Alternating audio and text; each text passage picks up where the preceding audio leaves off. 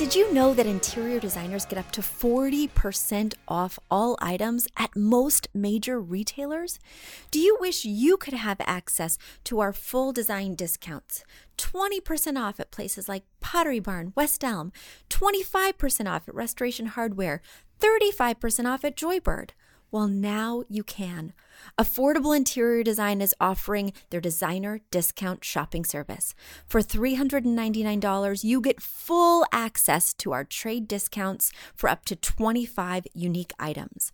No markups, no catch. Just head to affordableinteriordesign.com, go to the plans and pricing page, and you will see our designer discount shopping service. Click there, submit your shopping list online, and let us take care of the rest. On average, our clients save over $1,200 using this service. So head over to affordableinteriordesign.com to check out our full list of discounts and more.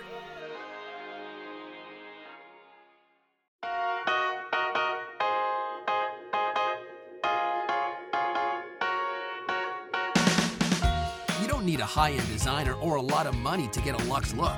Be your own interior designer. This is Affordable Interior Design, the podcast. Here's your host, Betsy Helmuth. Another week, another podcast. I am so excited to be back with you again this week. It is warm out here in New York. It feels like summertime, even though we're well into September.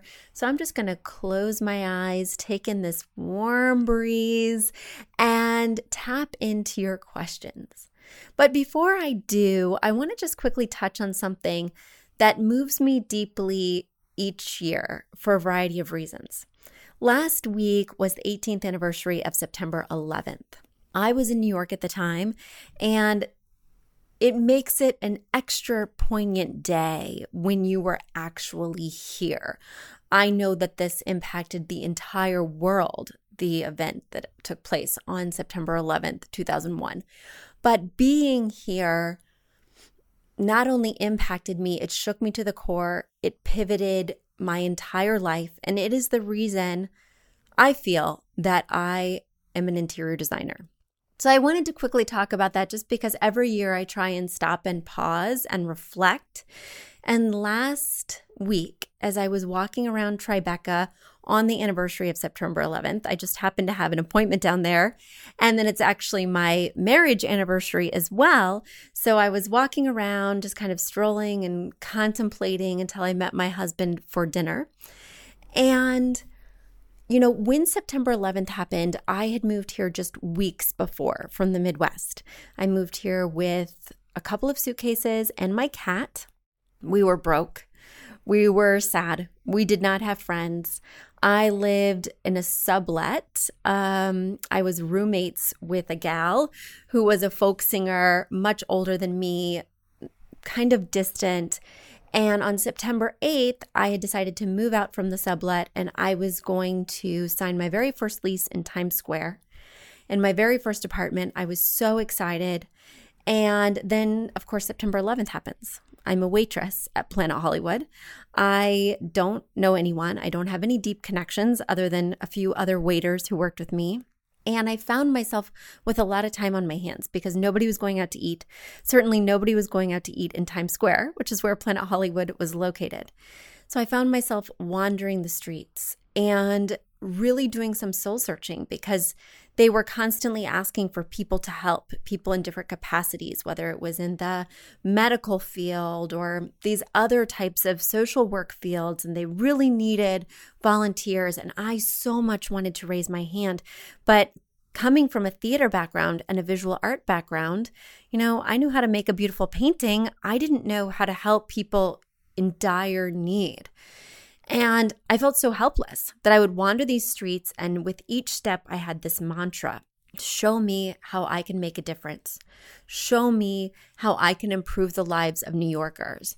I knew I wasn't going to leave. I, I, had this weird image yesterday as I was reflecting on this. I was thinking, you know, September 11th is this really important day in history in my life. But also, then I chose to get married on September 11th. It just turned out that that was the date that was available. And my husband and I wanted to reclaim the event and make it really poignant. But I realized my very first marriage took place on September 11th, 2001, when I just moved here weeks prior. I had no connection to New York other than that. But all my friends and family were like, Betsy, get out of there. Come back to us. Why would you stay here? You work at Planet Hollywood. I mean, New York is a scary, dangerous place, and you don't have any ties keeping you there during this really horrific time. And you know what? I made a commitment to New York. I made a commitment on that day. I made a commitment that I was there for better or for worse, and that I was going to do my part to make my new partner, New York City, the best it could be. And so, as I was walking along each night, feeling lonely, reflecting on what had just happened, unable to work because the restaurant was not booming, I would look in people's apartments and everyone was hunkered down. Everyone was at home. And their homes were really bad looking. Like you could see them together, you could see them around the TV or just sitting talking. And they didn't have art on the walls, they had fluorescent lighting. They maybe didn't even have appropriate lighting. They certainly, of course, didn't have window treatments because I was peeking in. And I thought, you know, maybe this is my path. Maybe this is how I can help. It took me a while of marinating and really thinking about that to actually start working for a firm as I did in 2003. But it was on my mind to pivot from why I came here to make paintings and to do theater.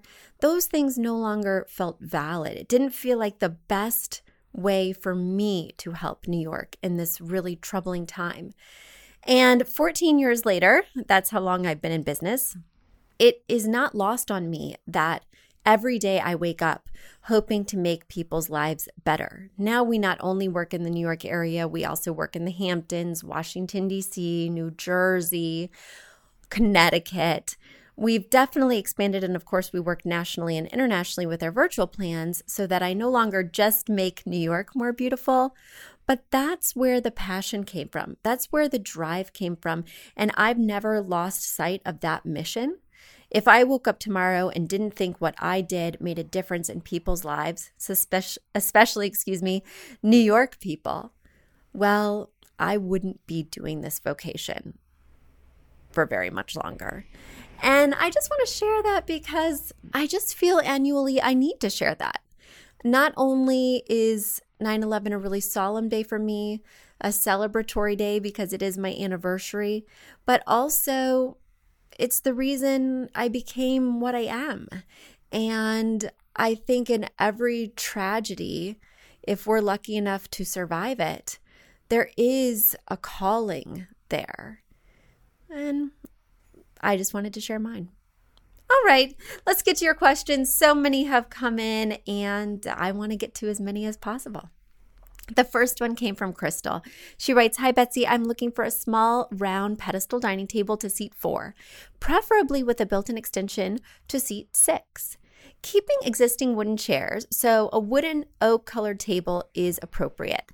However, if the price is right, I would consider purchasing an entire dining set. No country oak top with a white bottom. I would prefer a solid color. Thanks for your help, Crystal. Crystal, I could tell you where to go for this pedestal table, or I could teach you how to find it on your own. I'm going to go with plan B because for plan A, I would need to know more about your budget, your style, but I do think it would be more empowering if I just give you some tips on how to find this perfect table all by yourself. The first thing is I want you to stop using the S word, Crystal. Don't use the word set because, as we know, we want our room to look like everything goes together, but didn't come together. I don't want you clicking on the West Elm, whatever dining table and just buying everything that comes with it. We want our chairs to contrast with the table. So if your chairs are an oak color, the last thing I would want you to do is get a table that is an oak color. Rather, opt for painted wood, opt for glass, opt for a different texture like a stone table that will really contrast with those chairs. That being said, if you want an extension table, you're going to have the most luck looking for one that's made of wood. There are very few extension dining tables made from glass or stone. So, wood is going to be your BFF here, but you're going to want to go for a painted wood tone. I'm fine with black, gray. I'm fine with white, even though you seem adverse, but we do not want them matching those chairs. Say I was going to be looking for a pedestal table. Well, if it's going to seat four, it's going to be 48 to 60 inches in diameter. And what I would do is I would just Google round pedestal dining table extension because you're going to get the most selection. You know, the clearer you can be about what you want, the more you should be going to Google as your first call to action when looking for it. So many times for a client, I will conceptualize what I want, what the dream piece would be, rather than just scouring different websites to be inspired. So when I'm thinking about choosing a dining table for a client, I will say, you know what? I have oak chairs. I know I don't want a wood tone table. I'm going to need a painted wood table, and the only color that's going to look white right in this room is white. So then I'll just put in Google white extension pedestal table round. It will give me my first search. I even do this with pillows. If I have my inspiration piece, I'll say, you know what? The perfect pillows to go with this painting would be teal. They would be striped since I already have a floral pattern in the drapes. And I think I want to do a lumbar size so I can put them on the accent chairs. Well, I'll put in teal stripe lumbar pillow why not try and find that perfect thing in this new landscape? And by new, I mean 10 years old, but where there are so many fabulous retail options online. Why would I go scouring all these different stores when I know what I want?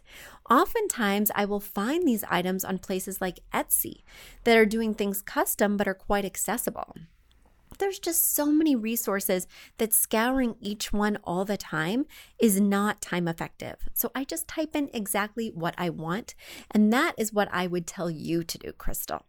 And now it's time for a quick commercial break.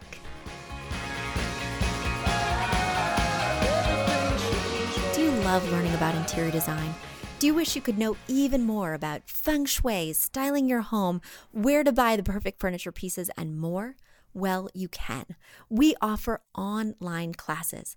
Head over to affordableinteriordesign.com, click on the shop tab, and you'll see our three 45 minute online classes.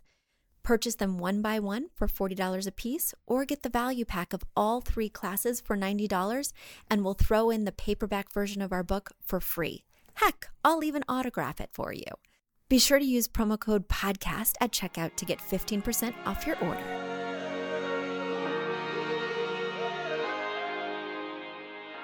All right, my next question comes from Katie. Katie writes Hello from Utah, Betsy. I love your podcast and your book, Big Design, Small Budget, is on its way from Amazon. I started listening about a year ago, and just this week I scrolled all the way down to your first few episodes and I listened to your tips on rentals. I move at the end of this week to a new townhome rental, which I am very much excited for. In your episodes 8 and 10, you discuss how to make the most of a rental and making it your own space. In one of these episodes, you mentioned that if one has a small budget, one should take one week to design the space with trips to the 99 cent store and trips to IKEA. I am up for the challenge, but I need some guidance navigating the 99 cent store. I feel like I lack the DIY eye, being able to see potential in pieces with a little work. When I walk into the 99 cent store, all I see is glitter, bright colors, and pieces that lack function. Ha! Please let me know your tips and secrets to navigating the 99 cent store and IKEA. Thank you so much, Katie. All right, Katie, I am obviously going to have to go back to episodes 8 and 10 because, first of all, we're on episode 200 and what? And it's been a long time.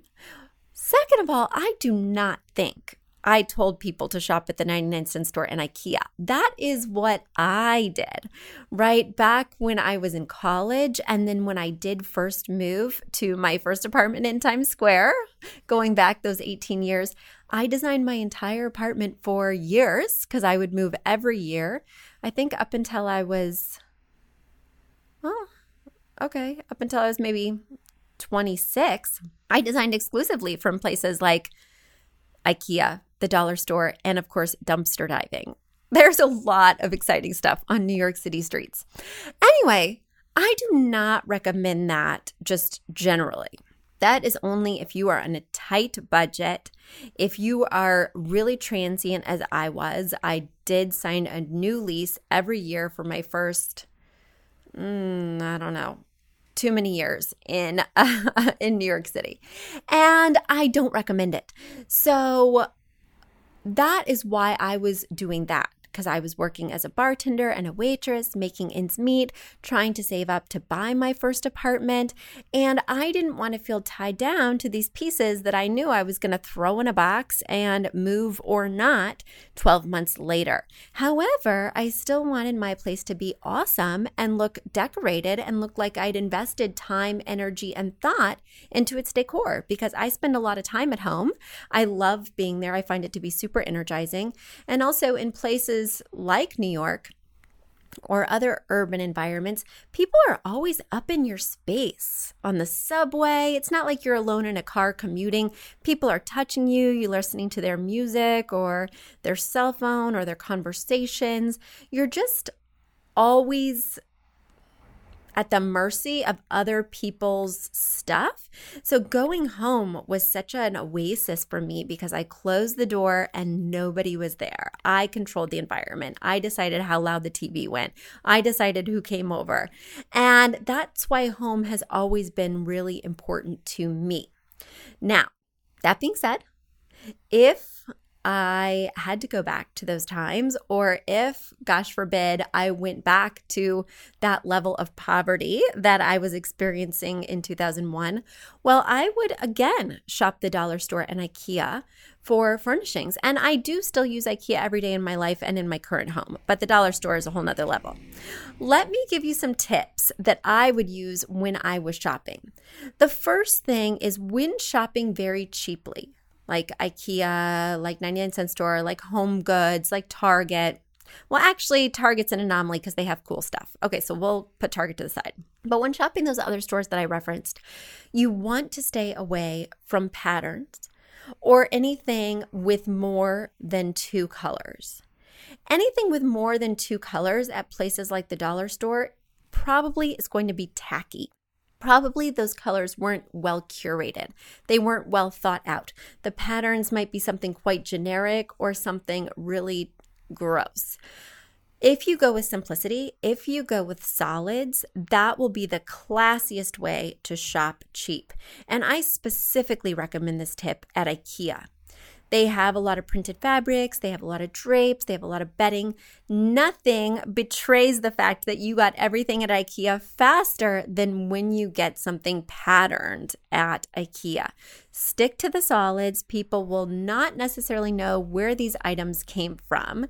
And then you can play up those patterns or those special moments from places that you spend a little bit more money at, right? Or things that are a little bit more special. Say that you're shopping a consignment store and find a really unique piece of art. That's another thing. You never want to be finding art at super cheap places like the 99 cent store or IKEA because it is going to be crap. Unless you're trying to be tongue in cheek, unless you're trying to be kitschy, it is not the direction you should go in. Now, I bought a lot of good things at those retailers, and I bought a lot of bad things as one of my, um, Girlfriends pointed out when I went to her wedding a few years back, she said, Betsy, I still remember how you made a screen because I lived in a studio apartment, so I wanted to separate my kitchen from my living room.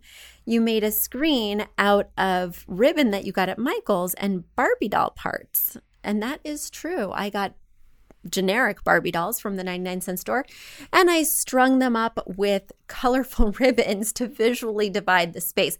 These are all very compromised solutions, but I have evolved and grown. I've been doing this for 14 years, and thank goodness um, I haven't bought a generic baby doll since. All right, so I hope that helped, Katie, and I hope that helped to clarify. And I would go back and listen to episodes eight and 10 myself, but I just have a feeling they're a little cringeworthy. What do you think? First of all, I hope I didn't really tell you to shop there. And second of all, you know, it's been four years of podcasting, guys. What an evolution. All right, my next question comes from Trisha. She writes Hi, Betsy. I love your podcast, and I had a quick question following up on your response to dressing windows. I have a 1950s brick ranch with primarily 35 inch by 35 inch windows, or two windows of this size, which are side by side. I have eight foot ceilings, and the windows are about four feet off the ground. I currently have either bamboo blinds or Roman shades with no other treatments over most of the windows. Do full length curtains still suit these squat windows? I've never tried them for fear of them looking kind of goofy, kind of like window pigtails. Thanks for your advice, Trisha. Trisha, I love your window pigtails visual. I usually call it sideburns, but for some reason the pigtails are just really resonating with me. That being said, a three foot high window is squattier than usual. A typical window is five to six feet high, but I don't think it's that small. And I do think, as you know, that a fully dressed window would have both blinds and drapes. And I love the look of bamboo blinds or bamboo Roman shades because they add this beautiful wooden texture. And of course, we know the drapes probably are not going to be of a bamboo material, they're probably going to be fabric. So that contrast of materials is so interesting and even a very luxe or high end look. I'm really excited about your foundation of those blinds, but I think layering on drapes would be a wonderful idea. That being said, not every window must be fully dressed, right? So I have window episodes if you go into the past archives. And it's just like wearing shoes and socks. Sometimes it's appropriate to go out just in socks, whether it's around your house, you're being more casual. Sometimes it's appropriate to just wear shoes, say you're going to the beach or headed to the grocery store. But if you want that more formal, complete look, you will wear shoes and socks. Well, the same thing holds true for your window. Sometimes it's perfectly fine just to have a blind, especially if there is an air conditioner unit in your window, especially if there's a radiator below your window that's perhaps wider than the width of your window and would really make the curtain fall look sloppy because it would either be over the radiator box or outside of the radiator box, causing them to flare. There are reasons why you would just keep those blinds. Additionally, there are reasons why you would only use drapes.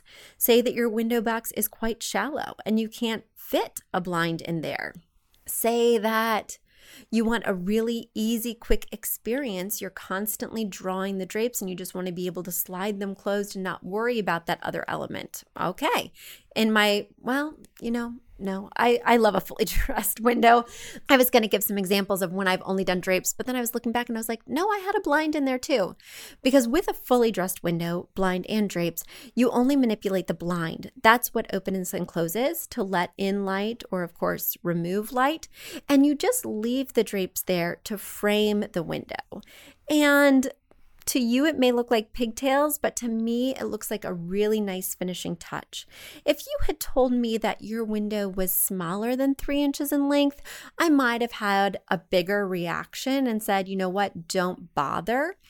But I'm kind of excited for you to add this touch. It's always nice to add that nice texture of a fabric and also a splash of color or pattern. These are the great elements that a drape can add to a window and a wall, frankly. Well, guys, it has been great talking to you. I will be back next week with even more tips, advice, and your questions. If you have a burning question, don't hesitate to send it in to info at affordableinteriordesign.com. My mailbag is pretty full right now, but if you need your question answered right away, you will want to become a premium member. Go to affordableinteriordesign.com, click on the podcast tab. It will give you all the information that you need to become a premium member for $5.99 a month or $49 a year. Then, when you submit your question, just put in the subject line that you are a premium member, and your question will go to the top of the mailbag. I will answer it right away. So keep sending in these amazing questions, and I'll talk to you next week. Bye. A big thank you to our amazing producer, Katherine Heller, to Aton and the MVCR House Band, and to Affordable Interior Design, the sponsor of this podcast and the premier place to get an amazing look on a budget. Check out affordableinteriordesign.com. If you guys love the show, the very best way to support us is by spreading the word. Tell your friends or write us an awesome review on iTunes. So until next week, guys, thanks so much for joining us, and I'll talk to you soon. Bye.